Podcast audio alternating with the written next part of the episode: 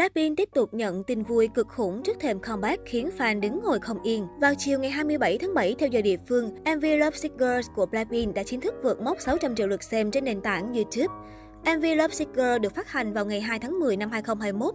Điều này đồng nghĩa với việc Love Sick Girls chỉ mất hơn 1 năm 9 tháng để đạt được cột mốc 600 triệu lượt xem. Hiện tại, MV Love Sick Girls cũng đã ghi nhận hơn 14 triệu lượt thích trên YouTube. Với thành tích này, Love Sick Girls đã trở thành MV thứ 9 của Blackpink đạt mốc 600 triệu lượt xem trên YouTube sau các MV Ddu Du Du, Boomaya, As If It's Your Last, Kill This Love, How You Like That, Playing With Fire, Whistle và Ice Cream. Sắp tới vào ngày 29 tháng 7, Blackpink sẽ phát hành MV Ready For Love kết hợp cùng với Pop Mobile. Đây là sản phẩm hiếm hoi của Blackpink với đội hình đầy đủ 4 thành viên trong vòng 2 năm trở lại đây và cũng là lần đầu tiên họ hợp tác với một công ty game áp dụng công nghệ vào MV của mình. Đại diện công ty YG Entertainment trước đó đã từng dành những lời có cánh cho Ready For Love. Đó là một bản nhạc pop quyến rũ với phần điệp khúc tuyệt vời, xen kẽ phần đệm piano êm đềm.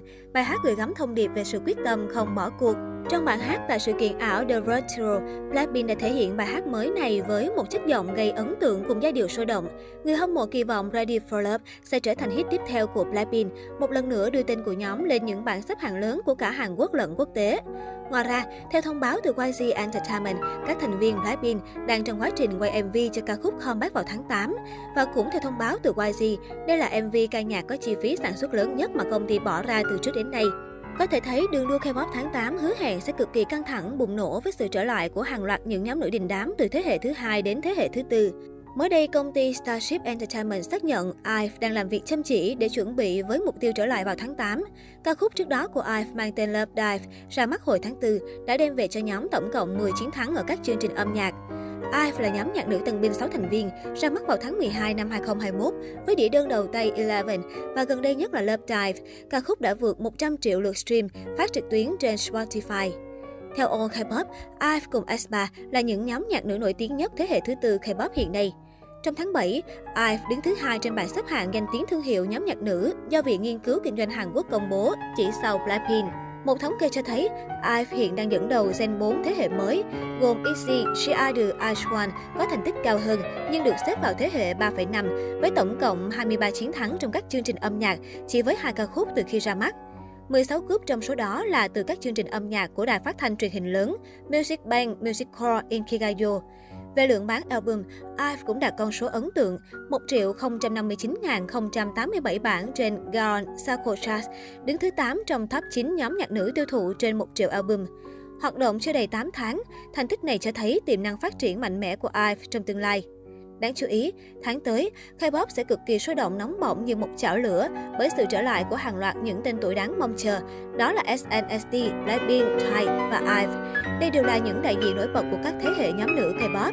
Nhóm nhạc quốc dân SNSD sẽ tái xuất với đầy đủ 8 thành viên sau 5 năm kể từ album phòng thu thứ 9 Holiday Night. SNSD là nhóm nữ thế hệ 2 duy nhất vẫn giữ được sức hút mạnh mẽ trong suốt 15 năm hoạt động.